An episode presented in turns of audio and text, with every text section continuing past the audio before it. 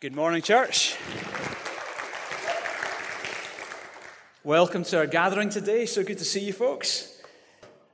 We're going to turn to the Bible in a moment. Before, before we do that, let me just say a few things. First of all, Surge coming up. Uh, that, on that Sunday morning of the, the Sunday 24th, we will not be having services across our locations. We'll be all gathering for one massive service in the Usher Hall. So that's going to be epic, all right?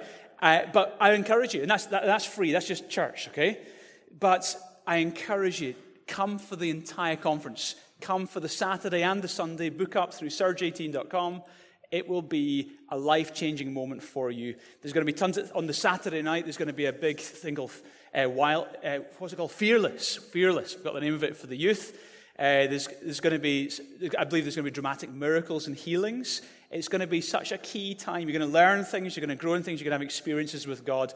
You really don't want to miss it. So book up and be there. I will see you there. And uh, it helps us if you book. So bookings are coming in, but uh, they're not coming in fast enough. So get your bookings in. Uh, also, just to share, last week, it was so cool. Sunday morning, I arrived. I was preaching in our Leith and our North locations. And as I arrived in Leith in the morning service, I got chatting with Uh, a, a, a, guy that I hadn't seen since Easter Sunday. He came along to the, you know, the Easter in the Gardens event. He was there, and at the Easter in the Gardens event, he was in a lot of pain. So he, at the end of the service, he came up to speak to me, and he was struggling with, with back pain. He, I think he had some sort of patch on his arm that constantly gave him medication for the pain. He was in constant pain, and I, I said to him at Easter in the Gardens, I, I would love to pray for you. I believe God could heal your back. And and he said, No, I don't think God could do that. oh, that's great, great, really man, of faith.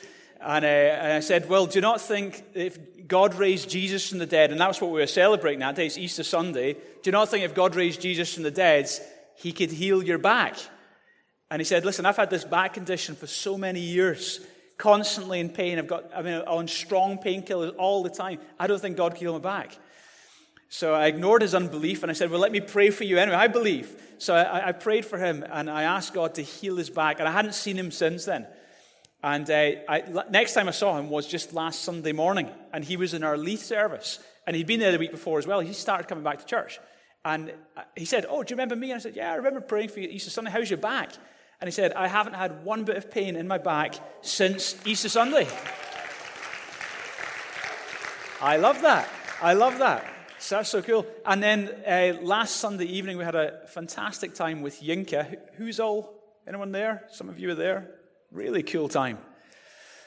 And uh, many people, many, many people were miraculously, people with long term. Uh, first, he prayed for people with, who had had long term sicknesses, five years and more uh, ailments in their body. One lady, um, Alex Kitchen, you got everyone to pray for everyone. So Alex and Pete Kitchen, who are part of the leadership in our in our North location, they prayed with one lady, and and this lady had had arthritis for 30 years. Imagine arthritis for 30 years. Anyway, as she was prayed for, all the pain left, movement was regained instantaneously and completely healed. I love that. I think that's awesome. So, God, thank you so much that you are the same yesterday, today, and forever. And thank you, God, for the good plans you have for our lives. God, thank you, you're a God with whom all things are possible. And no matter what the predicament we face, you can bring a turnaround. God, I ask you just now, as we turn to the Bible, I ask that you would speak to us. God, you know everyone in this room. I know you have good plans for them. And God, more important than any physical miracle we can see, is the transformation you do in our souls. So, God, as we turn to the Bible, I pray you'd speak to us. I pray you'd encourage our hearts. I pray for people here today who are far from you, I bring, bring them close to you. I pray for those who know you, God. Challenge us and encourage us, I ask. Help me to speak, Father. Help us to hear. In the name of Jesus, Amen. Amen. You know, I don't know what comes to your mind when you think of church. Someone says to you, Tell me about local church. What comes to your mind? Some people, there's very positive associations. Hopefully, most of you, it'll be things like, yeah, it's a great place to get to know people, uh, fellowship, foods. Like last week, I heard about all the foods. Um, you know, it's, it's, a multicultural place. It's a, it's a great place to grow and faith. It's a place of inspiration. Lots of things positively you could say. But sadly, there'll be some people, if you ask them, tell me what you think about church, is they would say, ah, well, church. And they might say something like, I don't like it. It's full of hypocrites. They may, might make that kind of comment because actually church hasn't been perfect. And people have negative experiences in this awesome place called the local church. And I, I want to look honestly and in a real way about how the negatives in church can affect our lives and how we can overcome it, because that's what Paul does in this letter to the Philippians. Uh, there was a, a, German philosopher, a man called Schopenhauer, and Schopenhauer wrote a book in which he compared humans to porcupines. And he said that uh, these porcupines, as it gets very, very cold in those cold winter nights, and he, and he said, the colder it gets outside, the more they huddle together for warmth. But the closer they get to one another, the more they hurt one another with their sharp quills. Uh, so get your finger and go, ow, against your neighbor. Ah. Okay, so what we, the, the Bible tells us a reality that we need each other, but we needle each other as well, okay? That's the problem we have as human beings. We need each other, but we also needle each other as well. And you see this in the Bible. Since the beginning of the church in the book of Acts, there's been imperfections.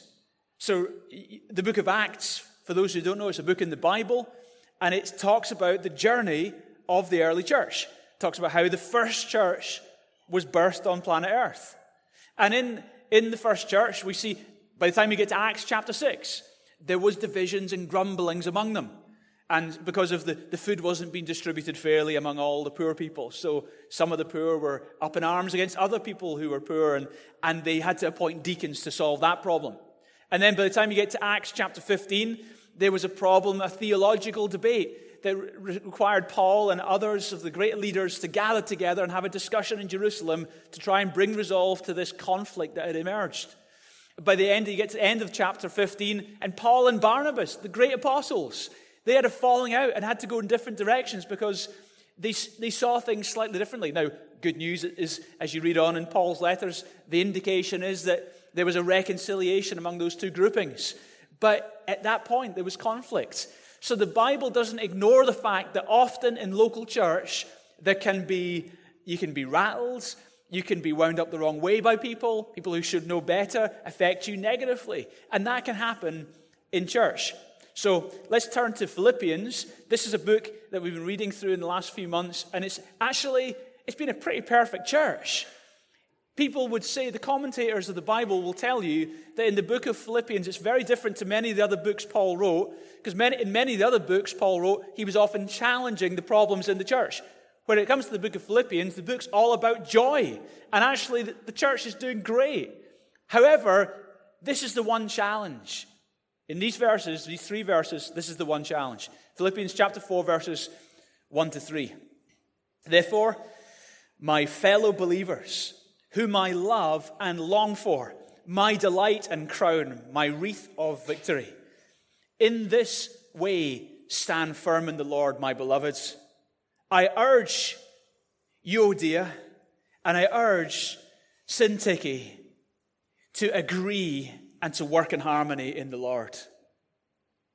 Indeed, I ask you too, my true companion, to help these women to keep on cooperating, for they have shared in my struggle in the cause of the gospel, together with Clement and the rest of my fellow workers whose names are written in the book of life. So Paul's writing to the church at, Corinth, uh, church Philippi, and he's saying, There's two ladies, uh, Euodia and Syntyche and they're, they've fallen out. And he's appealing to them in this letter that they resolve their differences. So let me just kind of take you back 12 years. 12 years earlier, that's when this church was started. And it started in quite an amazing way. You can find it in Acts chapter 16. Paul arrives in Philippi, and God leads him, first of all, to encounter a woman who was praying down by a river a woman called Lydia. She was a very wealthy, probably a widowed woman. She had a large household, lots of servants. She earned lots of money, and she came to faith and that she and her household became the first believers uh, in, in Philippi. So there was this lady called woman, a, a wealthy, uh, probably single woman called Lydia. And then there was the next person who, who was encountering God in the church was a slave girl who was totally from this kind of background of the occult. And she was being used in very demonic ways, but involved with witchcraft and fortune telling. And God set her free. So member number two of the church is a slave who is involved with the occult. And then member number three of the church that we're told about is this jailer. And this jailer, this kind of G.I. Joe individual, he was a kind of tough Roman, pagan, Gentile guy who had this encounter with God in a prison. You can read about it in Acts chapter 16. He meets God. So that's how the church began. Now it's interesting. There was a, a wealthy woman, a slave, and a Gentile. That's how the church started. And what's interesting is, I don't know if you know this, but for male Jews in that time, it was common every day for male Jews to thank God for three things. They thanked God. They woke up every morning and said, Thank God. And they, and they thanked God for three things. They thanked Him for three things. First thing was, Thank you, God, I'm not a woman. Thank you, God, I'm not a slave. And thank you, I'm not a pagan Gentile. what? I don't know if that's how you started your day, but anyway, um, don't say amen. That's the point, not to say amen. I don't know if that's how you started, but that, that's for Jewish men in that era. They would wake up and say, Thank you, God, I'm not a woman, I'm not a slave, and I'm not a pagan Gentile. So, isn't it interesting? And I think it's deliberate that, that Luke in Acts records that the first three people named in the church of Philippi was a woman, a slave, and a Gentile. Because God wants you to understand that the local church is from people from all different backgrounds, age groups, and cultures. Bible says in heaven, there'll be every tribe, nation, language, and tongue before the throne. We are this awesome, international, diverse community. Say amen. That's good news. That's what we are, and that's how God intends us to be, and that's how God will continue to bless us. And up until now, this diverse, awesome gathering, eclectic gathering of people has been this perfect church. And there doesn't seem to be any cracks until this point. And then all of a sudden, there's cracks in the church. And there's cracks because there's human beings. Any human beings here today? Say, uh oh. Say, look at your neighbor say, uh oh. Uh oh, you're here. you have human beings, you have cracks. That's the reality.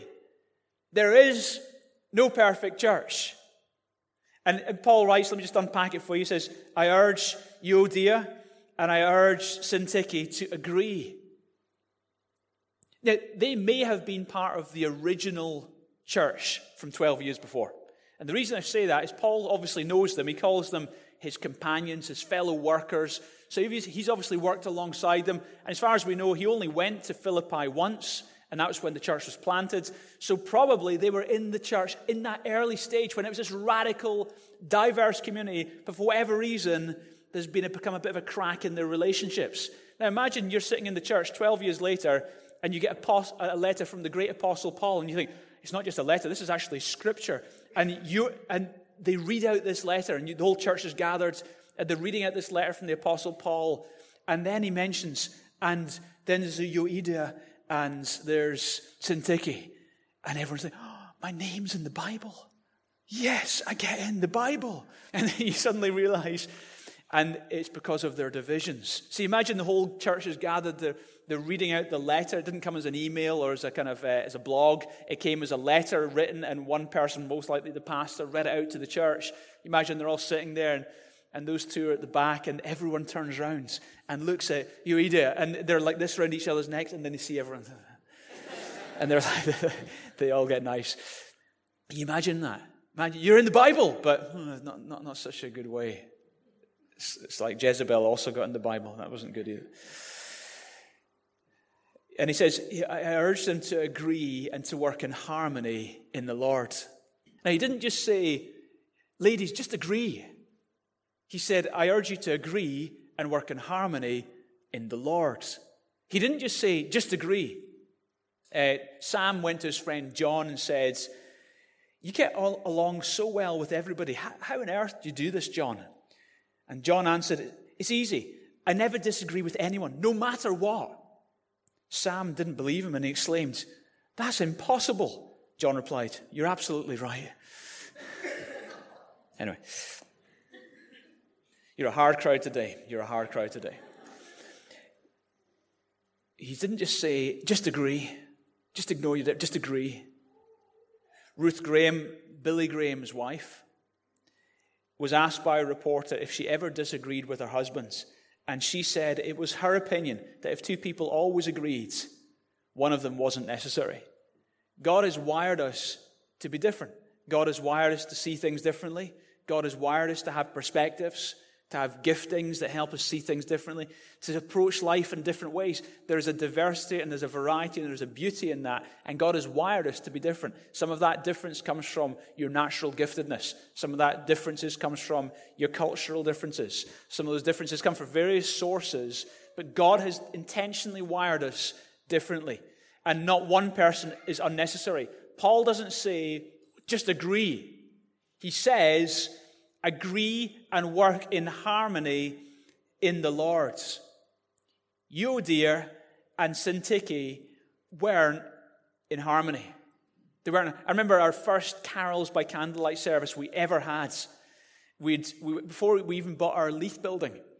And it was in Tollcross Primary School, and we were there, and uh, we had this program of different things happening. And one of the items in the program was there's going to be a, like an instrumental piece where there was a flute player and there's a violinist. I see Angie smiling already. It was really bad. They, if one of them had done it, fine. If the other one had done it, absolutely fine. But they weren't tuned in with each other. One of them was like here, one of them was here. Totally, totally. And, they, and the, the problem was they just went for it. And I thought after a verse, do you not notice? This is, I was sitting there thinking, this is so bad. It was so bad. And it was so loud, and they were just going for it with such passion. But like they were totally out of tune from each other. Totally. But then they had about three or four verses of this. I thought, man, just kill it right now, kill it. There were so many visitors and guests, and we're so thrilled, so glad you came to our church, have a great experience. It was awful. Out of tune. Now, the solution wouldn't have been, all right, you just tune to me, or no, no, you tune to me. That wouldn't have been the solution because they might have been out of tune themselves. What they needed was a standard that was independent of either of them that they tuned to, like a tuning fork. And they tuned to that independent standard, and then both of them by default would then be in tune with each other. If you have 100 pianos all tuned to the same tuning fork, all of them by default are tuned to each other. Paul didn't just say, All right, ladies, just, just agree. He didn't say that. He said, Agree in the Lord's.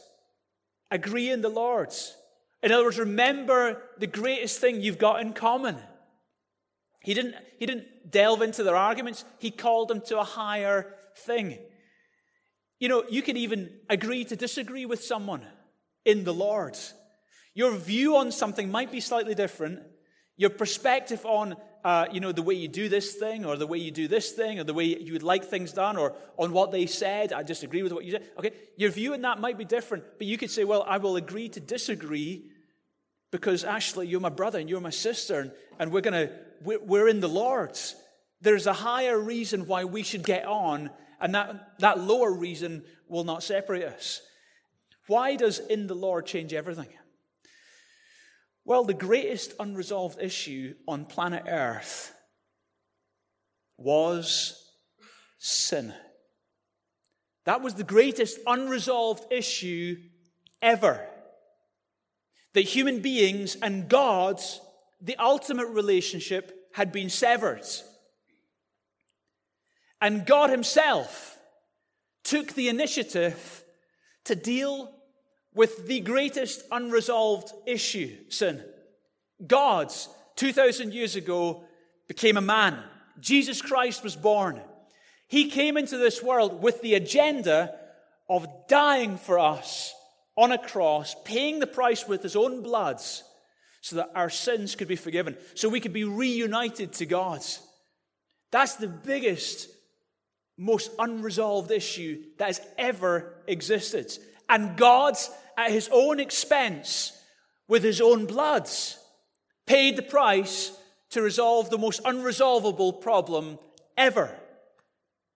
So it makes all the difference, Paul's saying, agree in the Lord's Because you're, I mean, if, if, if God's going to do all that to resolve the biggest issue ever, do you not think you can resolve some smaller issue?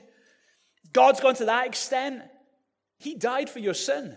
So when Paul's saying agree in the Lord, he's saying, listen, there's nothing that should get in the way of our relationship because the ultimate relationship's been resolved. It's fixed this way, so therefore it should be fixed this way. It's fixed vertically, therefore it should be fixed horizontally. That's how it goes. In the Lord, agree. You see, the problem's not you versus you, or me versus you, or you versus me. It's us versus sin. Our problems always come from sin. You know, different perspectives, that's fine. But as soon as you move into crazy thinking, that's sin. Or stupid actions, that's sin. Or dumb words, that's sin. Don't justify that. You repent for that. But the, it's not me v you or you v me or you v you. It's, it's us v sin. God was against sin, therefore we should be against sin. We're not sitting facing each other, we're sitting facing together against sin.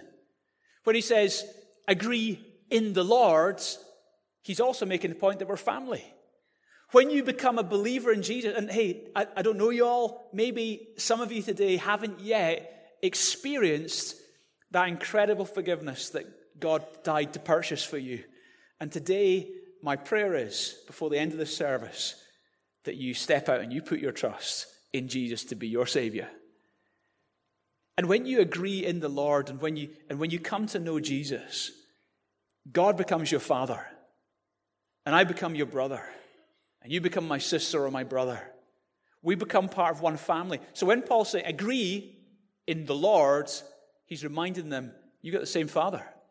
It's not like you're just hanging out and singing songs together. No, no, you got the same father. God is your father. There is absolutely no reason why brothers and sisters shouldn't resolve their issues. When he's saying agree in the Lord, he's saying, you know, he's saying God lives in you. God has come, if you're a believer in Jesus, God by His Spirit has come, taken up residence in your life. So here's the thing if God lives in you, the power of the Holy Spirit lives in you, then how on earth can you not resolve any issue? You don't think God is powerful enough to resolve a conflict you're facing? Even a, even a complex one? Of course He is. Agree in the Lord. Agree in the Lord is, is here's a point as well. If you're agreeing in the Lord, He's acknowledging that, listen, you're not just secular people here. God is involved in your lives. And see, when God's involved in your lives, you should be changing. Here's what's happening when God's involved in our lives. And we're very, varying degrees of this, right? When God's involved, involved in our lives, our hearts should be softer than they were before God was involved in our lives. Our attitude should be a bit more humble than it was before God was involved in our lives. And if God finds a soft heart and a humble heart in two people, or if you allow God to soften your heart and give you humility, then there is no conflict that cannot be resolved. No conflict. It's true.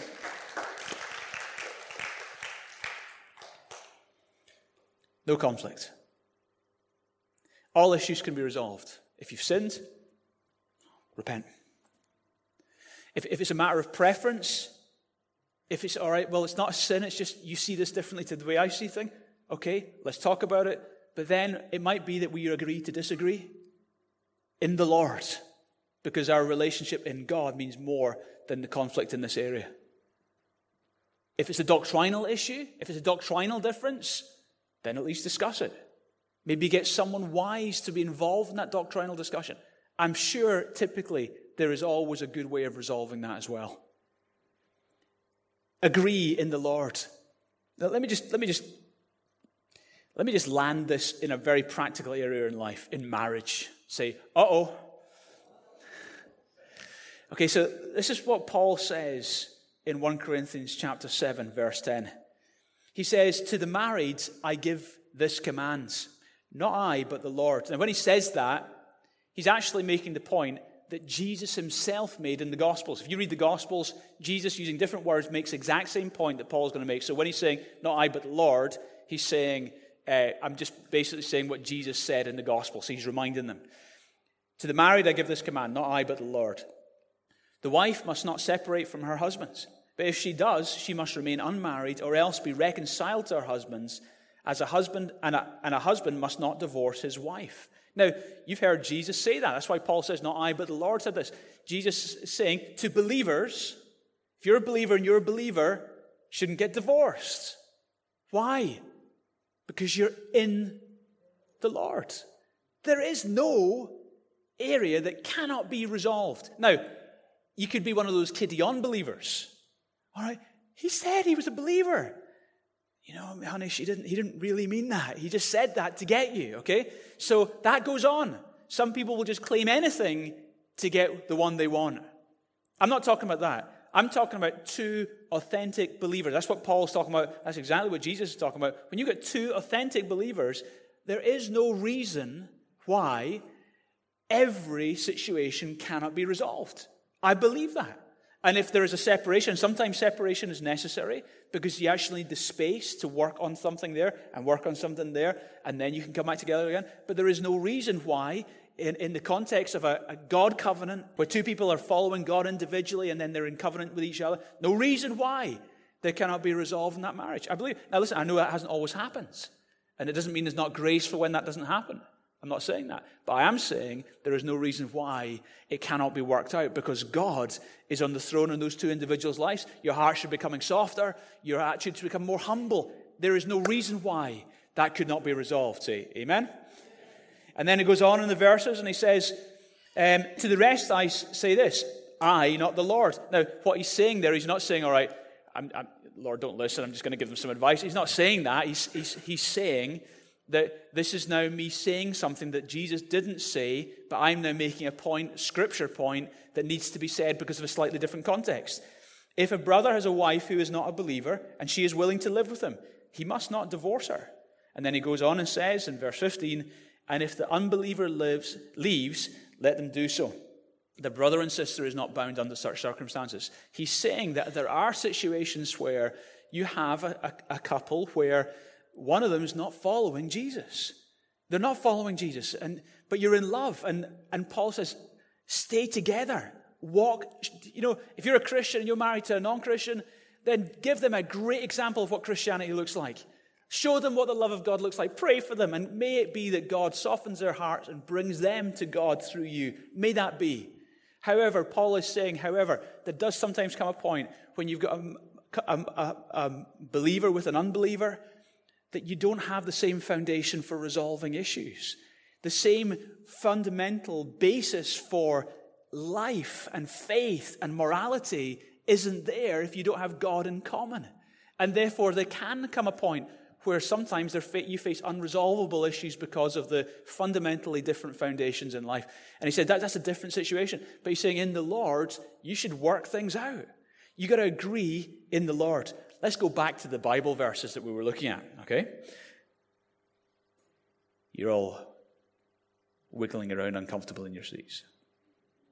Help these men and women keep on cooperating, for they have shared my struggle in the cause of the gospel, together with Clement and the rest of my fellow workers whose names are in the book of life. Now, you see what Paul is doing? Let's go back to talking about how to resolve those issues in those original verses. He's saying, okay, those two ladies, they're, they're not resolving their issue. And so he appeals, it's, I think he's appealing to the pastor of the church.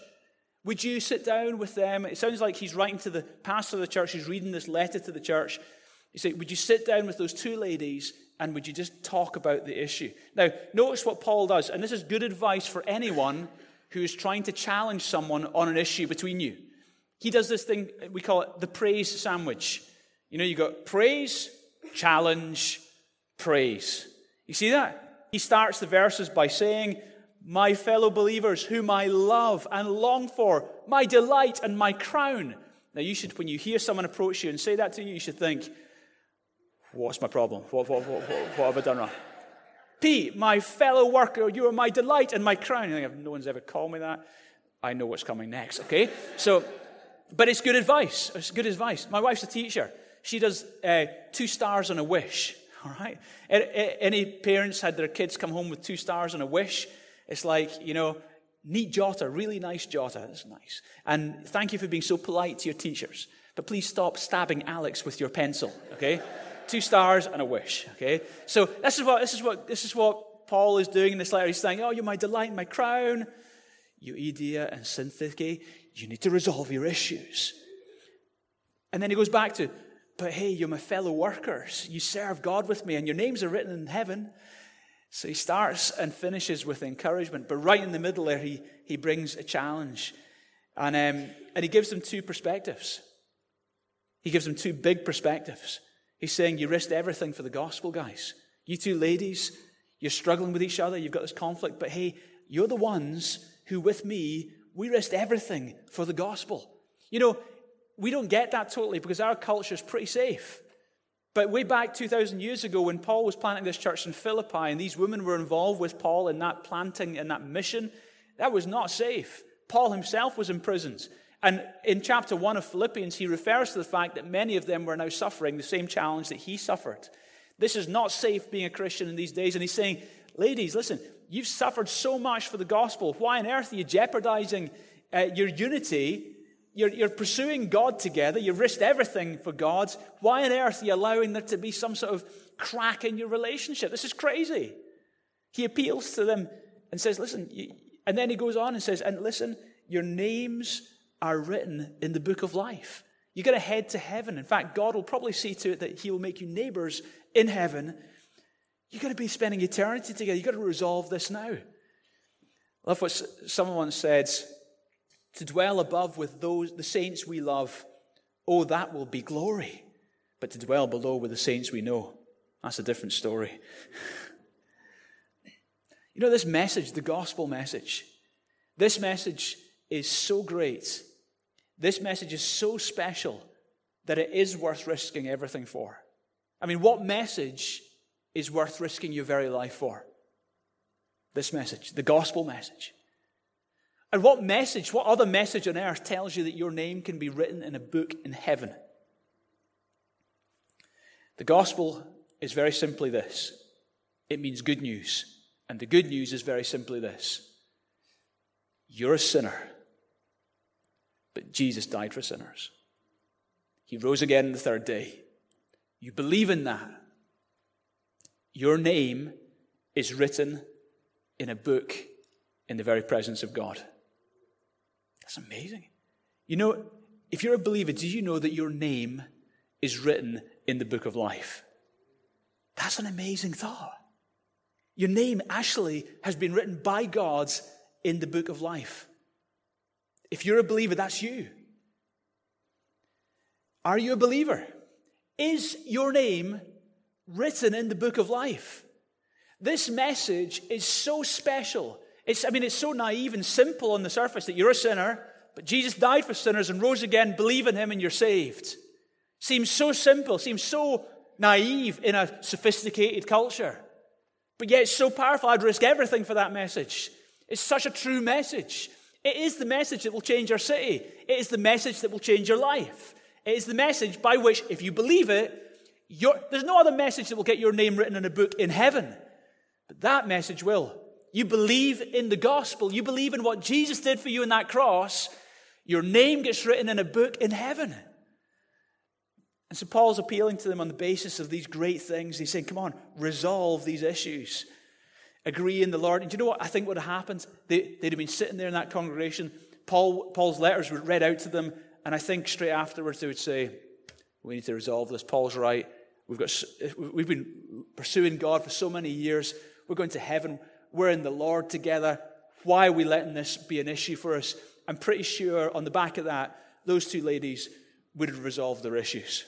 So here's the thing how do you resolve conflicts? How do you do it today? If, if, you, if you have a conflict with another person, how do you resolve that conflict? Well, let's go to what Jesus' advice was. Jesus said in Matthew chapter 18, verses 15 and 16. If your brother or sister sins, go and point out their sin, their fault, just between the two of you. If they listen to you, you have won them over. But if they do not listen, take one or two others along, so that every matter may be established by the testimony of two or three witnesses. And that's, that's exactly what Paul told this church to do. He said in verse 3 ask, I ask to my true companion that you help these women on cooperating, to keep on cooperating. They, he, he got a third party involved to sit down with the two of them. But first instance, step number one, if you have a problem with someone else, step number one is go and talk to the person about the problem. Now, it seems so obvious, and yet, oftentimes, it's the last thing we do. What people often do is this they have a problem with someone, and they don't tell them the problem, they just bottle it up on the inside. And if you bottle up problems on the inside, issues with someone else, what does it become? It becomes a bitterness. It takes root in your soul, and that bears bad fruit in your life.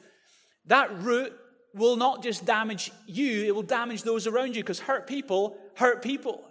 So you don't want to let that seed go down into your soul. Don't let it become a bitterness. Don't just ignore problems you've got with someone else. Resolve problems you've got with someone else. And that doesn't mean you should always talk to people about their sins. Sometimes you just got to forgive them. It says in the book of Proverbs, it is one's glory to overlook an offense. So there's a moment where you think, do you know what? I don't need to say anything. I'm just going to go overlook that one and I'll forgive them. That's fine. But if you find it's becoming a bitterness in your soul and you're no longer able to work with that person, it's not fine. You need to talk to that person. You need to go to them and say, and tell them the thing. And here's, here's the other thing that will happen is if you don't talk to them, what often happens is you start talking about them. That's often what happens. I won't ask for a show of hands, but okay, let me ask, let me ask you the other way around, okay? So, not have you been someone who has told someone about your problems with someone else? I, don't, I wouldn't get you to confess that because I know none of you would do such things, okay? But let me just ask you this way How many people have heard others come to them with their issue with someone else in life? Hands up. Hands up. Okay. You're all, basically, all of your hands go up. The reality is, what happens is people don't, you know, Jesus says, very simply, if, you, if someone sins against you, go talk to them. It seems so simple, and yet often it's the last thing people do. They either bottle up and it becomes a bitterness in the soul, and that doesn't ruin them, it ruins you. Or they start not talking about them, but talk, sorry, not talking to them, but talking about them. And then all of a sudden, your problem has gone wide, wider and deeper, and that brings ruin to people's lives and to communities. It's gossip, and you've got to avoid gossip. And by the way, if someone gossips to you, chances are they're probably gossiping about you as well. So don't trust people like that. Don't be a gossip. Repent. If you're gossiping, cut it out. Deal with it. Repent. And if you're carrying stuff in your heart that you know you need to talk to someone about, then just get it out there. Talk to them. And I know it's an awkward situation. I get that. But, the, but not doing it is even worse. It becomes a bitterness, and the damage there is incredibly bad. So here's the question, right? Jesus saying, if your brother and sister sins against you, go talk to them. Who's done the sinning? Them or you? Hands up. Hands, tell me. Hello, anybody out there? Hello? People, anyone there? Anyone? Wake up, wake up. Okay, let me ask a question. This is a question often people, when they ask questions, quite, quite commonly, people give an answer. All right? Let's try that one again. So, if your brother or sister sins, go point out their sins between the two of you. Uh, who has done the sinning, them or you? Oh, good. So there are people out there. So, them, they've done the sinning. Okay? Who does Jesus say he's got to put it right, them or you? You. Okay, here's another example Matthew chapter 5, verse 23 and 24. And I love how God backs us into a corner. Here we go. If you are offering your gift at an altar and there remember that your brother and sister have something against you, leave your gift there in front of the altar and go and first be reconciled to them and then come and offer your gift. Okay, I'm going to ask you another question and you're going to give me another answer. Okay, I'm just priming you. Okay, let's try this. Here we go. If you're offering a gift at an altar and they remember your brother and sister has something against you, okay? So who's done the sinning potentially in the situation, them or you? No, me. You, okay, now confused. Okay, now we're confused. Okay, it's not them, it's us, right? Okay, them or us? Okay, thank you. Them or us? Us. And who does Jesus say is the one who is responsible for putting it right? Them or us? No way. No way. So God's backed us into a corner here, right? So, and here's the thing we do. God has backed us into a corner. If, if they have sinned against you, who's responsible to put it right? Us. If you have sinned against them, who's responsible to put it right? Us. That's right. In other words, the buck stops with you. I'm really sorry. There is no option where they're the ones who are responsible. All the options point to you are the ones who are responsible. Turn to your neighbor and say, Sorry, but you're the one who's responsible. Go on, tell them. Tell your neighbors. You are the one who's responsible. You're the one who's responsible. You're all responsible. And this is so important. You know, you might say, but you know what? I've nothing against them. I've nothing against them. If they've got a problem with me, that's their problem. You know, they, are the one with the problem. They, are the one who's, you know, if they've got a problem with me, they can come and talk to me. You ever said, or, sorry, not, have you ever, ever heard anyone say that to you? Oh, man. You've ever heard anyone say that to you? Oh, man, if it's their problem, they, they should come to me if they've got a problem. I mean, you'd never say that, but you've heard others say that. And what we're doing in that moment is we're saying that the problem's not us, but no, Jesus said, no, the problem is your problem. The problem's with you. It says in Matthew chapter 5, verse 9, Blessed are the peacemakers. Say, peacemaker. Blessed are the peacemakers, for they shall be called the sons of God. He didn't say, Blessed are the peacekeepers. He said, Blessed are the peacemakers. And sometimes to make peace, there needs to be, sometimes there needs to be, before the calm, there needs to be a storm. Sometimes there needs to be a bit of conflict before you get a proper resolve. Sometimes peace only comes as a result of a war. You didn't say, Blessed are the peacekeepers. You know, the UN in, in that Bosnia Serbia conflict in the 90s, I remember UN peacekeepers were there. And you know what was so frustrating? Many of the UN peacekeepers literally had to stand back as they saw atrocities taking place in front of them. They were not allowed to intervene. God's not calling us to be peacekeepers, He's called you to be peacemakers. And to make peace, you need to deal sometimes with the root issues behind the problems that are causing the conflict in the first place. Be a peacemaker. He says in Romans chapter 12, verse 18, if it is possible, and sometimes it's not, but if it is possible, as far as it depends on you, live at peace with everyone. If I'm going to build a bridge between me and you, I can't start on your side. I can only start on my side. I, if it's possible, as far as it depends on you. In other words, just do everything you can do from your ends. You can't make their decisions for them. You are not responsible for how they respond, but you are responsible to build that bridge. If it's possible, as far as it depends on you, be at peace with everyone. So, what happens if you take offense in Destiny Church Edinburgh? So, do you quit on church? If, if you take offense in this church, if someone in this church upsets you, do you quit on church? Well, that would be to actually miss out on God's destiny for your life. To quit on church and say, and become one of the actual many people who live in the Lothians who no longer go to any church. They used to go to church, but they no longer go to church. And if you ask them why, they will typically talk about others rather than themselves. They'll typically say, oh, it's the hypocrites, or was this person upset me? So if someone upsets you, is the option, I'm going to quit on church? Should never be the question. Ah, but the church hurt me. It's full of hypocrites. Folks, the world is full of hypocrites, okay? People are hypocritical. The pub's full of hypocrites. You still go there. Okay? The bowling club is full of hypocrites, okay? The, your school is full of hypocrites. Your workplace is full of hypocrites, okay? You still go there because you get paid.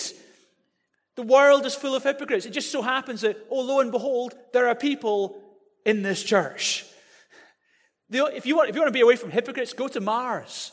You can't do that yet. You, can't, you have to wait for Elon Musk to come up with something.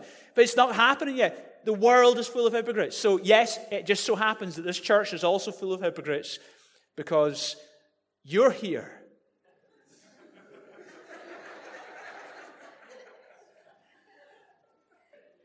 I love how you're laughing, realizing you're a hypocrite. Don't condemn the church because Jesus died to justify the church. Don't pull the church down. Jesus said, I will build the church. Don't pull down what he's building. Don't quit on the church. Jesus said, I will never leave you or forsake you. He, he said he would never quit on the church. So why on earth would you want to quit on the church? He calls the church his bride, and he never quits on his bride. So don't quit on what Jesus will never quit on. Don't pull down what Jesus died to build up. Don't reject what Jesus said, I will never reject or forsake. Love the church because God loves the church. So important. You know, some people say, Oh, I love Jesus. just don't like the church. You've heard people say that? Oh, yeah, Jesus, he's cool. I just don't like the church. Well, the Bible teaches that the church is his body. In fact, the Bible uses the analogy that the husband is the head of the wife, just as the church is, Christ is the head of the church. So you saying, I like Jesus, I just don't like the church. That would be like me saying to my wife, honey, I like your head, I just don't like your body. Right? Would, guys, you try that. That's not going to go down well. That's not going to, oh, I like Jesus, just don't like church. It's not going to go down well. Jesus loves his church. Jesus loves his body, loves the bride of Christ. You know, you have car trouble, but you still drive. You don't quit on cars. You have a leaky roof. You don't say, oh, stuff this, I'm going to be homeless. I have a leaky roof. Okay, so, and listen, I, encourage you not just to not quit on church, I encourage you to throw yourself more into church. I encourage you don't just be a crowd on a Sunday, but get involved with serving through, you know, be, be a server in the church. Thank you so much for everyone who's serving today, helping with the kids' ministries and the youth ministries. And, and in fact, you're not doing anything today, are you? Okay, so, and, and, and the catering teams and the stewarding teams and the, the PA guys. And then through the week, all the homeless teams working. Thank you for serving. Keep, be involved with serving. Don't just come, be involved.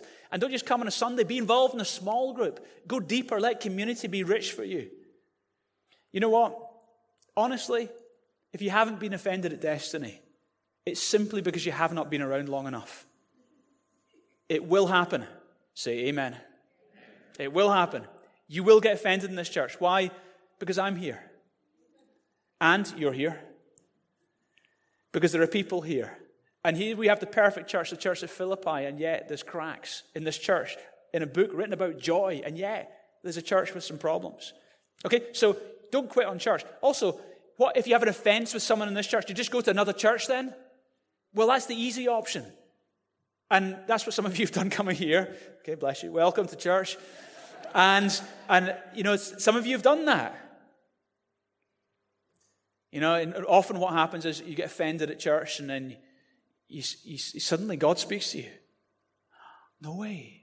And, say, and, oh, the Lord has led me to go to another church. Wow, did God speak just as you got that offense? That's amazing.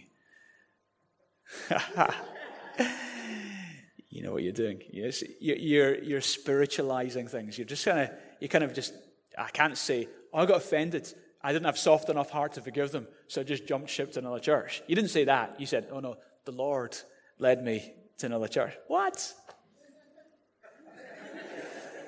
that's, that's crazy. You know, we, we treat churches like we treat shops and restaurants. We're like consumers, we're like customers. We expect a certain service, and if we don't get that service, then we say, oh, well, the Lord is leading me somewhere else. Now, we don't do that when it comes to a shop. We just don't go back to the shop or restaurant. We leave a complaint. But with churches, we're too spiritual for that, so we tell everyone, oh, it's the Lord who led us onto another place. Well, maybe it wasn't the Lord who led you onto another place. You know, thank God you're here, but maybe it wasn't the Lord that brought you here. All right, no offense, but hey, welcome. Uh, just, just from now on, just build right. Okay, it's like pot plants. You know, if you have a tree and you just constantly just put it in a pot with shallow soil, and then every few months you just take the tree out of that pot and put it into another pot, that tree will never become the tree it was designed to be. Never. Never reaches full potential. Never put its roots deep enough to, to get enough strength to build big enough and to bear that much fruit that was designed to do in the first place. God has a design for you to bear much fruit. God has a design for you to be a person who brings transformation in a city and in, in communities. God has a purpose for your life. And you know what? Sometimes God's purpose for your life just means just stay planted in the same place for years. You know, I, I we've got so many people in this church who, who actually through the years have seen the church grow and go through challenges and then grow and then go through challenges. So, so many people have just, just been here year in, year out, just faithful, roots down and bearing fruit. And I, I, want that for you. I don't want you to be just people who just jump around place to place. And I'm not saying God won't sometimes lead people to go from one church to another. That does happen. But make sure it's God leading you. And sometimes that happens and I give them my blessing. Sometimes God will ask you to go somewhere else. No problem. I'm not trying to cling on to people. I'm just trying to prevent you from immaturity. Because sometimes what happens is people go from place to place, and actually the, the common factor in the situation is them. Okay? They're the one who's they've got in common. Man, what was it that was about that church that is also similar to this church? It was you, mate. It was you. You were there and you are here, and problems are keep creeping up. Not everywhere I go, there's problems. Yes, you are the common factor. You are the common factor. You are the problem, sunshine. So, eh, and here's the thing if you just keep going from place to place, never face the issues, then you stay in immaturity. But God in His love wants you to actually, sometimes God will allow the conflict to come to change you, make you more like Jesus. And if you just jump ship, you'll never make that change. You'll just keep going around that mountain and never into the promised land that God intended for your life. Stop dating churches. It's time to commit to one. So, oh, I'm a Christian, I just don't go to church. Okay, technically, technically, you can be a Christian without the local church. Technically. Being a Christian means you believe in Jesus. You can technically be a Christian without the local church, but you cannot live the Christian life without the local church. Because there's something about being in a local church that changes you. Even the offense. There's something about being in this environment that cannot happen by sitting at home on a sofa watching God TV and saying, I just love Jesus. I'm not going to go to church, I'm just going to watch God TV. All right? There's something that will not take place in your life, that will take place in your life if you're in a community of believers. But I get it. It's more uncomfortable here. I understand that. I understand that. But your life will be changed and transformed, and you become sanctified. Say sanctified. That means you're changed to become more like Jesus. That happens in the context of the local church. What's your biggest goal? Your happiness or your holiness? In other words, how you feel about things isn't as important as what you're becoming. And being in local church is God's means to make you holy. It's like the sculptor who's making a horse, and a man walks in, and all he sees is this huge big lump of marble. And he's seen the sculptor chipping away at this lump of marble, and he's saying, What are you making? He said, I'm making a horse. He said, How are you going to make, where's the horse? I can't, I was just a lump of marble. And the, the sculptor said, Listen, I'm just knocking away everything that doesn't look like a horse. Just knocking it all away. And that's what God's doing in your life.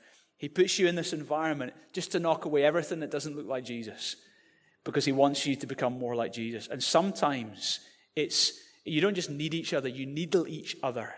It's the needles in around each other actually that helps us become more like Jesus. Sometimes it's through the conflict that you learn about humility. Sometimes it's through the conflict that you learn about maturity and you learn not to quit when things are hard. Sometimes it's in those moments that you become more like Jesus than when things are plain sailing. You have a choice when you face offense to become bitter or better. With God's help, stay planted. You will become better. God has one plan for planet Earth Ephesians chapter 1, verse 23. God has placed all things under his feet, and he's appointed him as head over everything for the church, which is his body, the fullness of him which fills everything in every way. God has one plan by which this entire planet will be filled and impacted in every way. The life of God will spread. How's, what's his plan? His plan is the local church. He doesn't have a plan B. And therefore, you will only fulfill your destiny in the context of the bigger destiny. You being part of the big plan, and you have an awesome part to play in it. Stay planted. You're an awesome people. Let's pray. God, thank you so much for Paul's love and challenge to this church in Philippi. Thank you, God, for your desire for people to be reconciled. Thank you, God, for being the God of peace the God who challenges us to come into a place of reconciliation. God, I, I know that some people, for fear of rejection, don't really commit to church. You know, they come on a Sunday, but they, they don't go to a small group because, well, I once did that in a church, or I, I got too involved in one place, and to be honest, I just got hurt. And that's, and that's where they're at. They don't want to be hurt. But God, the alternative is even worse. The alternative is they stay in quiet isolation and don't become more like Jesus. So, God, in this gritty environment called church, where people will be offended, I pray that we would grow. I pray that we would be quick to repent, soft hearted, malleable, soft and pliable like clay in the hands of the potter. Change us to be more like Jesus, I pray. In Jesus' name, transform us, change us, impact us. We invite you to do this, God. Make us offense resistant.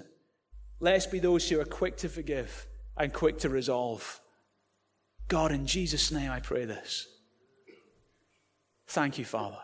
Just each one of you in God's presence, respond just to what you've heard. Maybe there's things specifically, maybe it's in relationships you're, you're in that you think, do you know what, I need, to do, I need to make a shift in that area. Then go for it. Just make a decision before God just now.